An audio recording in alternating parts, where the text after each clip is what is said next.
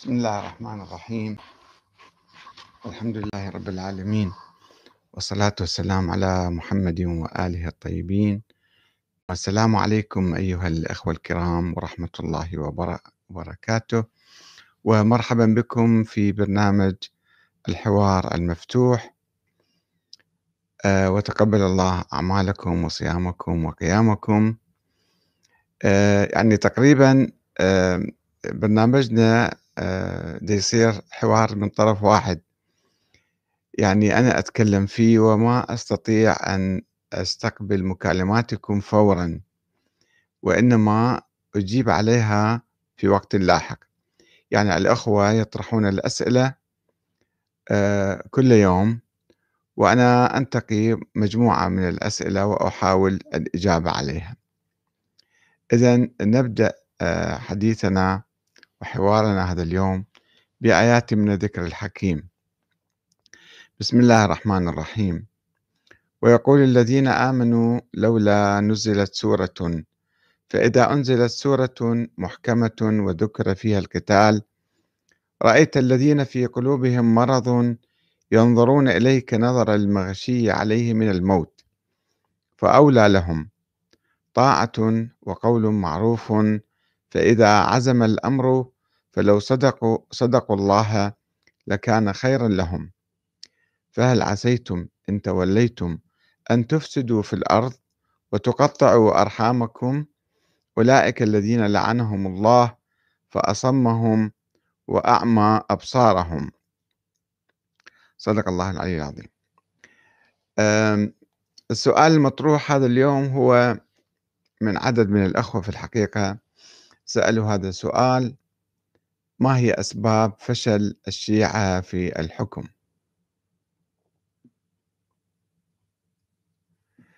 آه الأخ محمد الرويلي آه سأل يقول: السلام عليكم، ماذا تعزو فشل الشيعة في الحكم في العراق؟ هل هم فعلا كما يقولون إنهم لا يعرفون سوى اللطم والبكاء، أم أن الدمار الذي يقومون به من أجل ظهور المهدي، ولا هم ساسة لو تركوا الدين والمرجعية جانبا؟ الأخ علي إسماعيل أيضا يسأل تقريبا سؤال مقارب لهذا السؤال، يقول: أستاذ أحمد، ما هو مستقبل الشيعة في العراق والذي تتآكل بنيتها التحتية العقائدية والحاصلة اليوم؟ أسئلة يعني أيضا. ابن تيقار يسأل يقول: هل أنت مع دخول رجال الدين في السياسة؟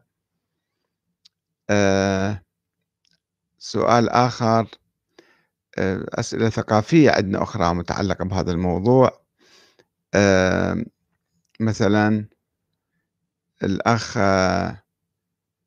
نون النون يقول: عندي سؤال لو سمحتم.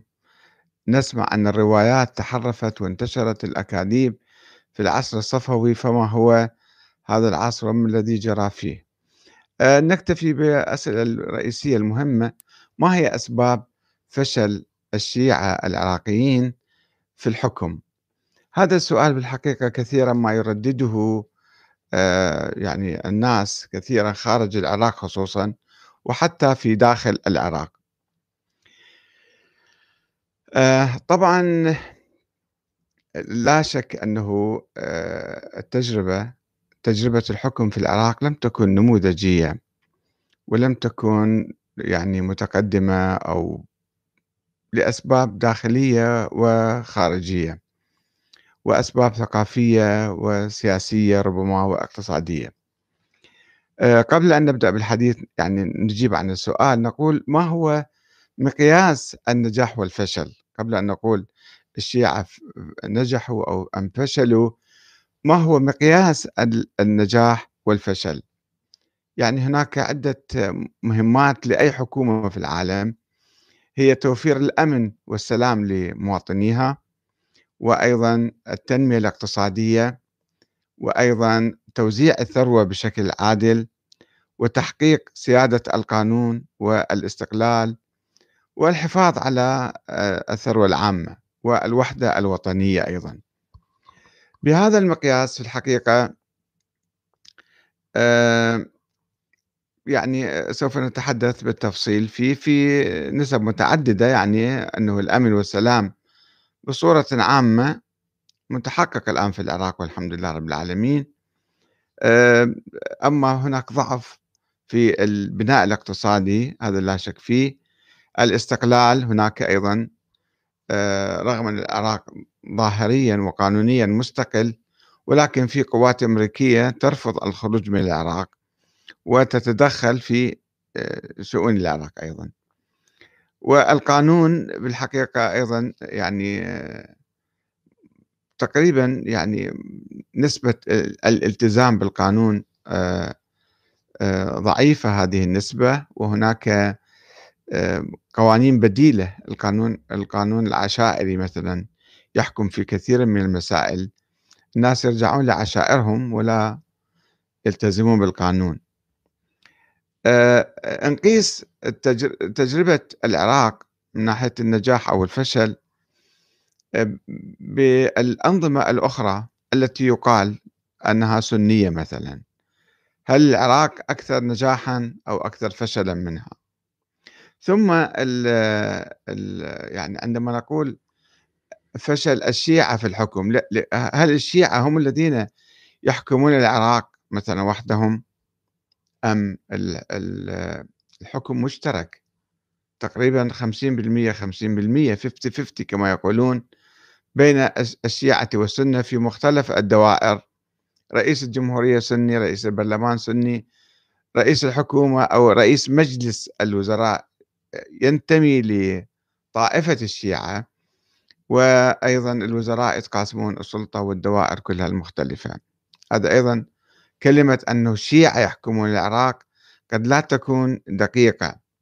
ثم لو سلمنا بأن الشيعة هم الذين يحكمون العراق وبيدهم مثلا المفاتيح الكبرى أو المهمة بالعراق، هل يحكمون الشيعة على بناء على ضوء عقيدتهم الشيعية مثلا أو حتى الإسلامية، أم الحكم هو حكم علماني، يعني حكم يقوم على إدارة البلد بغض النظر عن هوية الحاكم أو برنامج الحكم؟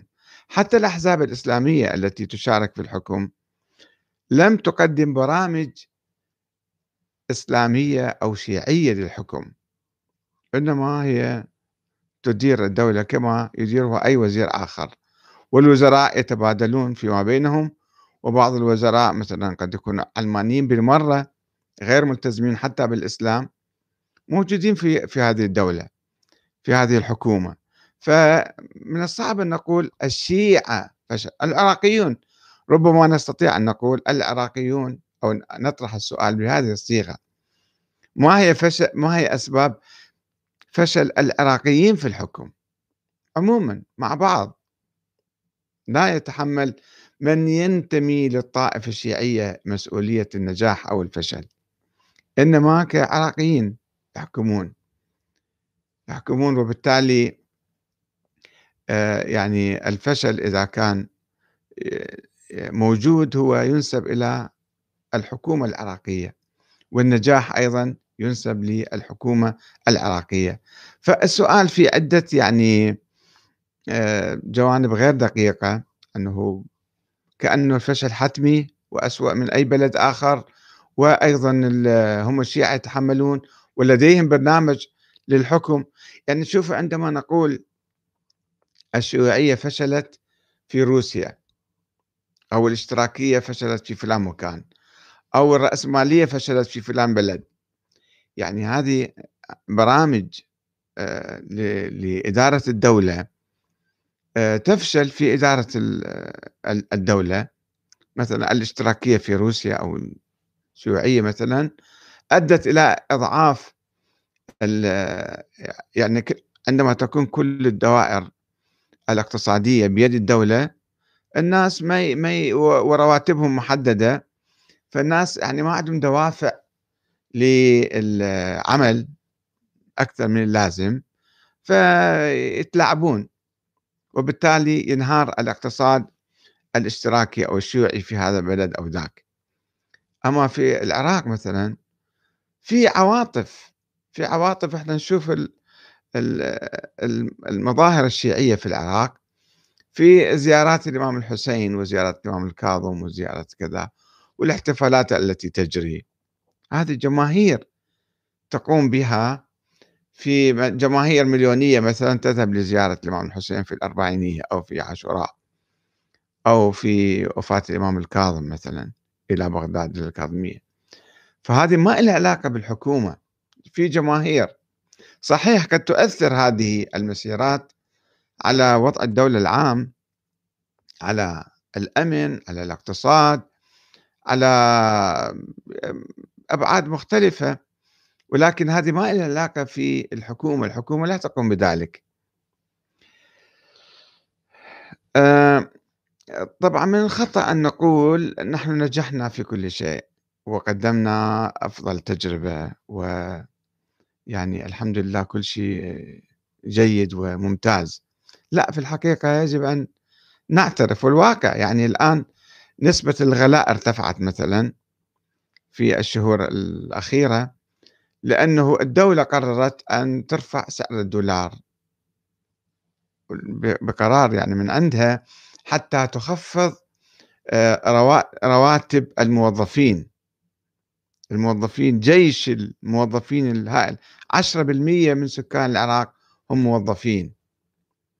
فالحكومة ما كان كانت آه يعني عندها عجز في الاقتصاد، في في المال، في الواردات، فارتأت أفضل طريقة أن ترفع الدولار حتى تأخذ فلوس النفط وتصرفها بالعملة العراقية فترتفع الكمية مالتها وتغطي العجز مالها بالدينار العراقي، وبالتالي يعني هي تريد أن تقريبا تقلص الموظفين أو تطردهم، لكي يعني موظفين زائدين، لأنه خلال هالسنوات الماضية يعني من ما بعد ألفين وثلاثة كل وزير يجي يجيب جماعته وعشيرته وحزبه يحطهم ويوظفهم، فصار عندنا تضخم في الوظائف، تضخم كبير بالوظائف. وبالتالي أيضا كانت هناك سياسة اقتصادية خاطئة. أتذكر حدثني أحد المسؤولين الاقتصاديين في ألفين وثلاثة اللي راحوا من جديد يعني في حكم العراق، قال بأن سياستنا، لأنه كان قبل قبل السقوط وقبل الاحتلال الموظفين يأخذون رواتب جدا قليلة بالدولار، يعني إذا نحسبها بالدولار على الدينار العراقي السابق أيام صدام يعني دولارين ثلاثة بالشهر، فالمستوى الاقتصادي كان منخفض. والحكومة التي جاءت أو المسؤولون الذين تولوا إدارة الاقتصاد كما حدثني هذا الأخ قال بأنه إحنا قررنا أن نوظف كثير من الناس حتى نوزع الفلوس الدولارات لكل الشعب عن طريق التوظيف، وننتظر أن الاقتصاد العراقي يقوى في المستقبل، هكذا كانوا يخططون. فالموظفون هم الذين يهربون من الدولة كما حدث في السبعينات عندما ارتفع مستوى الدخل العراقي، فالذي الموظفون بدأوا ينسحبون لأنه العمل والشغل خارج الدولة كان يدور عليهم ربح أكثر من من الوظيفة اللي كانوا يشتغلون فيها. فكانوا يتوقعون أنه الاقتصاد العراقي راح يقوى في المستقبل، وبالتالي هذول جيش الموظفين راح ينسحبون هم من أنفسهم. الحكومة في ذيك الأيام اشترطت على الموظفين أو على أنه يبقوا مثلا بالدولة أو يخدموا لمدة معينة على الأقل خمس سنوات عشر سنوات. فبالعكس الاقتصاد العراقي ضعف، النفط نزل سعره، وعموما الاقتصاد العراقي ضعف، الزراعة ضربت والصناعة ضربت في ظل الاحتلال، والحدود كلها فتحت أمام الاستيراد من الخارج، وبالتالي ال- الاقتصاد العام الوطني بالعراق كان ضعيف، وبدأ يثقل كاهل الدولة، والناس كلهم عايشين وأكثرهم بلا عمل، يعني موظفين فقط هكذا، أو عندهم عدة وظائف. بعض الناس عندهم عدة وظائف، يأخذ منا ويأخذ منك، وبالتالي حتى ينهبون الدولة. فهذا كان فشل، آه، أنه ال- ال- ارتفع مستوى ال- ال- ال- الغلاء، ارتفع، ومستوى الف- الفقر أيضا ارتفع، آه، ولم تستطع الحكومة أن تعالج، آه، أن تحل هذه المشكلة. فلم مثلا الماء، نقاء الماء الدهور في العراق، وأصبح ماء ملوث، ماء الحنفيات. كنا نشرب ماء سابقا من الحنفية، وماء عذب ومنقى. الآن ما حد م- حتى للغسل، آه، واحد يص- صعب ي- يستعمل هذا الماء. آه، وأيضا الكهرباء دائما تنقطع، وعندنا مشكلة مزمنة في الكهرباء. البعض يقول بأن هذه مخطط أيضا، يعني يخلقون هذه المشاكل آه، حتى الناس يقبلوا بخصخصة الاقتصاد، بخصخص اقتصاد الدولة، يعني ما ما كانت تديره الدولة، خصخصة الكهرباء مثلا. شركات أجنبية تجي وتدير الاقتصاد، ت- تدير الكهرباء، حتى يصير شركات تتوزع بين، نتحول من اقتصاد بإدارة الدولة، اقتصاد اشتراكي أو اقتصاد موجه من الدولة، أو بعض القطاعات الحيوية اللي كانت تديرها الدولة تصبح هذه آه، شركات خاصة. وأيضا راح تكون يعني يمكن تحل المشكلة، ولكنها آه، تزيد ال- ال- الضغط على الشعب بصورة عامة. آه، هذه أيضا مشكلة حقيقة يجب أن نعترف بها. والأمن بالنسبة، يعني كان عندنا الفشل مو كله من سبب المسؤولين العراقيين، للإنصاف واحد يقول ذلك، كان في عوامل خارجية وعوامل داخلية. العوامل الخارجية إرادة الاحتلال في إنهاك العراق وإضعافه وتدميره، والإرادة مستمرة حتى الآن تمنع العراق من عقد صفقات مع مثلا الصين أو مع ألمانيا لحل مشكلة الكهرباء أو لحل مشاكل أخرى. وعندنا عندنا ضعف في آه، التعليم، عندنا ضعف في ال- السكن، عندنا ضعف في آه، ال- القطاعات الحيوية، في الصحة عندنا ضعف كبير. وتشوفون الآن ال- الوباء منتشر، لأنه عندنا بنية تحتية تقريبا منهارة أو تكاد تنهار، فلذلك ينتشر الوباء ولا نستطيع السيطرة عليه بسهولة.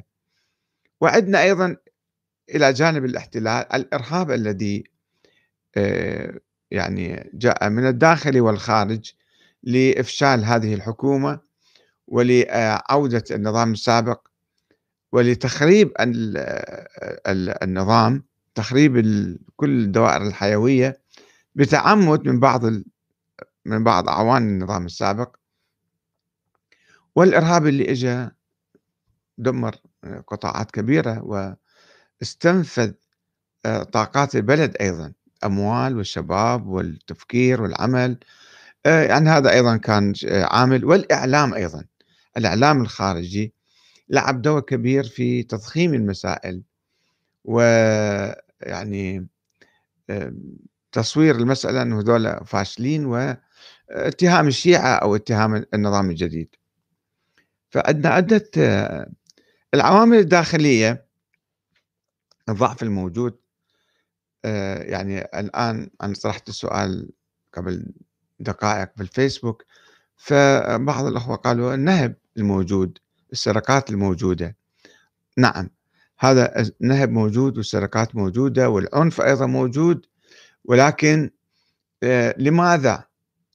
لماذا؟ لأنه النظام ضعيف، النظام الدستوري، النظام الدستوري يعني آه، النظام المحاصصة وتوزيع السلطة بشكل أنه ما عندنا حاكم قوي آه، يدير البلد ويتحمل مسؤولية آه، كاملة ويديرها. فحتى رئيس الوزراء، احنا ما عندنا رئيس وزراء، عندنا رئيس مجلس الوزراء، كل وزير هو امبراطورية مستقلة، وبالتالي لا يوجد حاكم يحاسب ويعاقب ويدير ويتحمل مسؤولية، لأنه نظامنا نظام برلماني، وهذا النظام البرلماني مفروض من الاحتلال ولا يسمحون ب يعني بتغييره حتى الآن. الجيش عندنا جيش ما عندنا، الناس يقولون لماذا عندنا مثلا جيش حشد شعبي أو عندنا ميليشيات خارج القانون؟ لأنه لا يوجد لدينا جيش وطني. جيش وطني أقصد يعني هناك جيش موجود ولكنه نخبة موظفين، لا لا يوجد تجنيد لعامة الشباب، فصار الجيش يعني غير قادر على حفظ الأمن. وعندما غزت داعش العراق انهار قطاع كبير من هذا الجيش بسرعة، والظروف أجبرت يعني قوى أخرى خارج الدولة المرجعية مثلا أن هي تتدخل وتدعو إلى التعبئة العامة وإلى قيام الحشد الشعبي لكي يسد جانب من جوانب انهيار الأمن بالعراق. فالدستور يعني سبب، عندما نريد أن نضع أصبعنا على الأمراض الموجودة بالدولة، الضعف الموجود، لا يكفي أن نقول والله هناك سرقات، هناك عملاء، هناك خونة، هنالك مثلا كذا وكذا. هذا ما يفيد، ما يحل مشكلة. يجب أن نبحث ونفكر لماذا الوضع العام بهذه الصورة؟ لأن الحكومة عاجزة. لذلك بعض الناس يقولون الحل هو بحكم ديكتاتوري، حكم عسكري، وهذا أسوأ راح يصير. احنا نريد الشعب يكون هو موجود في الساحة ومشارك، ويعني يتابع الأمور ويبحث عن حلول، وإذا شاف عجز في مكان أو ضعف في مكان أو فشل في مكان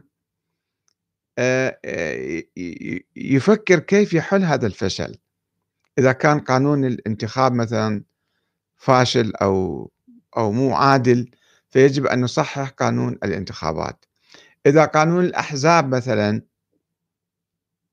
قانون الأحزاب مثلا ضعيف أو أيضا فاشل، فيجب أن نأتي بقانون جيد وصالح حتى يكون عندنا نظام حزبي. الآن بالعراق يعني أعداد هائلة في الأحزاب، مئتين ثلاثمئة أربعمئة واحد كانوا مقدمين على مفوضية الانتخابات مسجلين أنفسهم، وما أعرف كم واحد قبله من عندهم، بس بالمئات لا تزال أحزاب موجودة.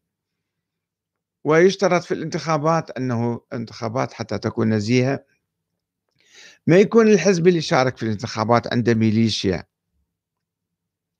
لكن هناك أحزاب متعددة، تيارات متعددة عندها ميليشيات، وترهب الناس يمكن في أثناء الانتخابات، وقد تزور في الانتخابات.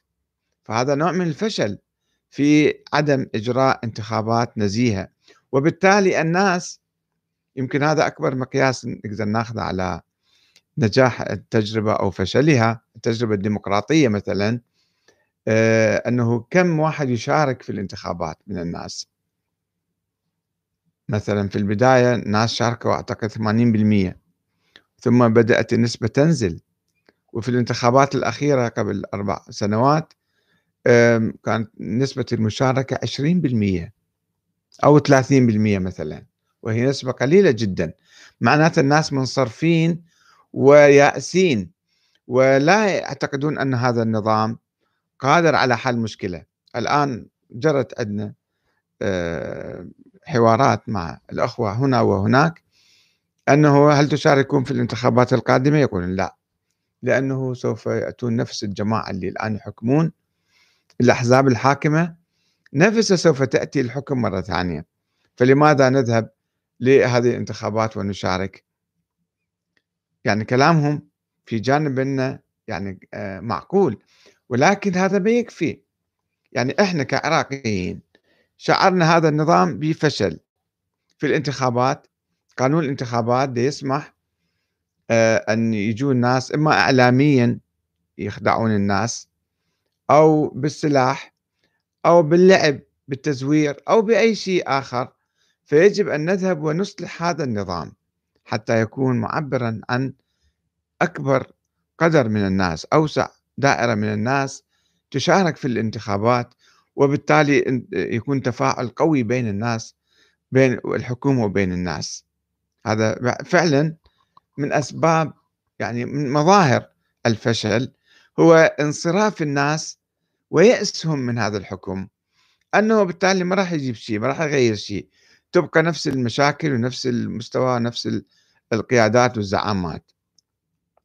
عندنا أيضا من أسباب الفشل في الحقيقة في التجربة الديمقراطية، يعني يمكن أن نقول من أبرز مثل على ذلك هي التجربة الديمقراطية وضعفها في العراق.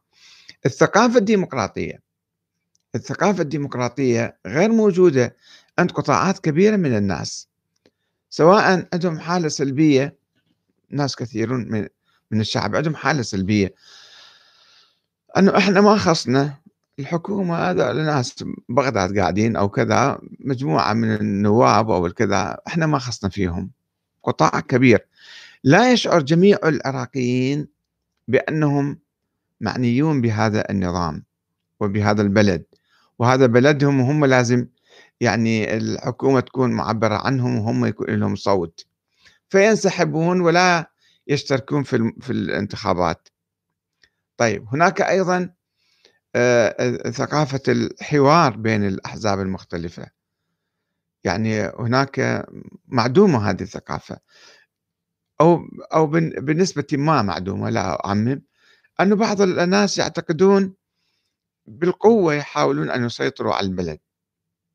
الأحزاب الموجودة عندنا لا توجد فيها ثقافة ديمقراطية داخل الأحزاب، لا فيها انتخاب، لا فيها اعتراض، لا فيها برنامج، لا فيها فيها, فيها عبادة شخصية، يعبدون زعيم الحزب، زعيم التيار، مثل مثل شيخ عشيرة، ما عنده برنامج، إنما هو شيخ عشيرة يصير، والبقية يقدسوه. وهذا الشيخ العشيرة قد يكون معمم، قد يكون عنده حالة دينية معينة، ويصبح هو شيخ العشيرة، يدير البلد بعقلية شيخ العشيرة، مو بعقلية رئيس حزب عنده برنامج، والمسؤولين اللي يجيبهم مثلا حسب ما هو يجيبهم، وحسب ما مثلا هم ايش قد يعطوه بعدين عندما يعينهم في دوائر الدولة، ايش قد راح يعطوه فلوس إله، ويجمع المليارات ويتاجر بيهم، بعدين يسوي له قائمة. وشوفون انتم لما نصير قرب الانتخابات، بعض الناس يقومون يبيعون يشترون بالمناصب، تعال معانا، أعطينا هالقد نعطيك هالقد، وبيع وشراء يصير في النيابة ثم في الوزارة. بعدين لما نعينك وزير مثلا، أنت لازم تعطينا كذا وكذا وكذا. ففي فساد في العملية الديمقراطية، في يأس وفشل في التفاعل الجماهيري الشعبي مع هذه العملية. وبين كل هالمشاكل أيضا الحكومة تسير بصورة عرجاء وتحاول أن تحل بعض المشاكل، ولكن عموما يعني كنا ننتظر أن تكون هذه التجربة أفضل. طيب، الآن وصلنا إلى مرحلة نقر ونعترف بفشل هذه التجربة، ولكن هل يكفي أن فقط نقول التجربة فاشلة ونروح؟ هاي تجربة العراق، مو تجربة الشيعة. هاي النظام العراقي، وهذه التجربة هذه تجربة المجتمع العراقي. المجتمع العراقي متكون من أحزاب، من عشائر، من طوائف. في في داخل أي مجتمع، شيلوا أنتوا اسم الإسلام أو اسم الشيعة أو اسم حتى العراق من هذا المجتمع، ترونه مثل أي مجتمع آخر. اذهبوا لأي بلد آخر تشوفوا نفس المعادلات وإصراعات موجودة. الشيعة مو كتلة واحدة الآن، الشيعة أحزاب، وربما بعض الأحزاب متصارعة أيضا، متصارعة فعلا، مو بس يعني أحيانا، لأنه لا توجد وحدة طائفية أو شيعية. هذه القبيلة وذيك القبيلة وهذا الحزب وذيك ذاك الحزب، كلهم يحاولون آه، يعني يتصارعون على السلطة وعلى الثروة وعلى المكان الاجتماعية. فلذلك احنا إذا نريد ندرس هذه التجربة لا نقول ما هي أسباب فشل الشيعة في الحكم، نقول ما هي أسباب فشل التجربة العراقية، التجربة الديمقراطية العراقية، وهل النظام العسكري أفضل من عندها أم هي تستطيع أن تثبت نفسها وتحل مشاكل البلد بصورة ديمقراطية. نحن أمام خيار، أمام تحدي حقيقي، إما أن نعود ونمهد الأجواء، البعض يقول نمهد الأجواء للإمام المهدي، وبالحقيقة هم يمهدون الأجواء للحكم العسكري عندما يكون هناك اعتداء على القانون، اعتداء على السلم الأهلي، اعتداء على الناس الآخرين، مصادرة حرياتهم، الناس يكونون مستعدين لتقبل أي انقلاب عسكري، لأي حكم عسكري في المستقبل. فإذا كنا نريد أن نمهد للحكم الديمقراطي الحقيقي يجب أن نعمل جميعا بثقافة ديمقراطية، نحترم جميع المواطنين، نحترم جميع الأحزاب والطوائف الموجودة والقوميات، وكذلك نحن أمام تحدي أن ننجح هذه التجربة، لأن هذه مستقبلنا، مستقبل العراق، مستقبل هذا البلد. وإذا نجحنا في إقامة نظام لا أقول هسه مثالي ولكن نظام ناجح أكثر ما هو الآن، سوف ننقل هذه التجربة إلى البلاد الأخرى. الآن بعض الحكومات الأجنبية المجاورة للعراق الدكتاتورية، تعيش في ظل دكتاتورية، تقول ويعني تعير العراقيين أن شوفوا هذه الديمقراطية ماذا فعلت بكم، أو ماذا فعل هؤلاء الحكام بكم، دمروا بلدكم، انظروا إلى مثلا فلان بلد أو فلان بلد. صحيح في دكتاتورية ولكن في أمران، في ناطحات سحاب، في كذا وكذا، وعندهم مقياس النجاح هو بناء ناطحات السحاب. طبعا هذا يعني مقياس فاشل، أيضا مقياس غير حقيقي. ال ال ال النجاح في العدل، في المساواة، في حكم القانون، وفي مشاركة الشعب، مو فقط بهالصورة هذه بناء يعني ناطحات سحاب. على أي حال هناك إرادة لإفشال هذه التجربة بإرسال الإرهابيين وبإرسال وبالإعلام المضاد من أجل إسقاط هذه التجربة حتى لا تنتقل إلى البلاد الأخرى وتعم الديمقراطية ويصبح العراق نموذجا رائعا للحكم الديمقراطي العادل المسالم، والناس يعيشون بمساواة وعدالة، فيتمنون الآخرين أن يعيشوا مثل العراق أو يعني يكرروا هذه التجربة في بلادهم. نأمل ذلك في المستقبل إن شاء الله. والسلام عليكم ورحمة الله وبركاته.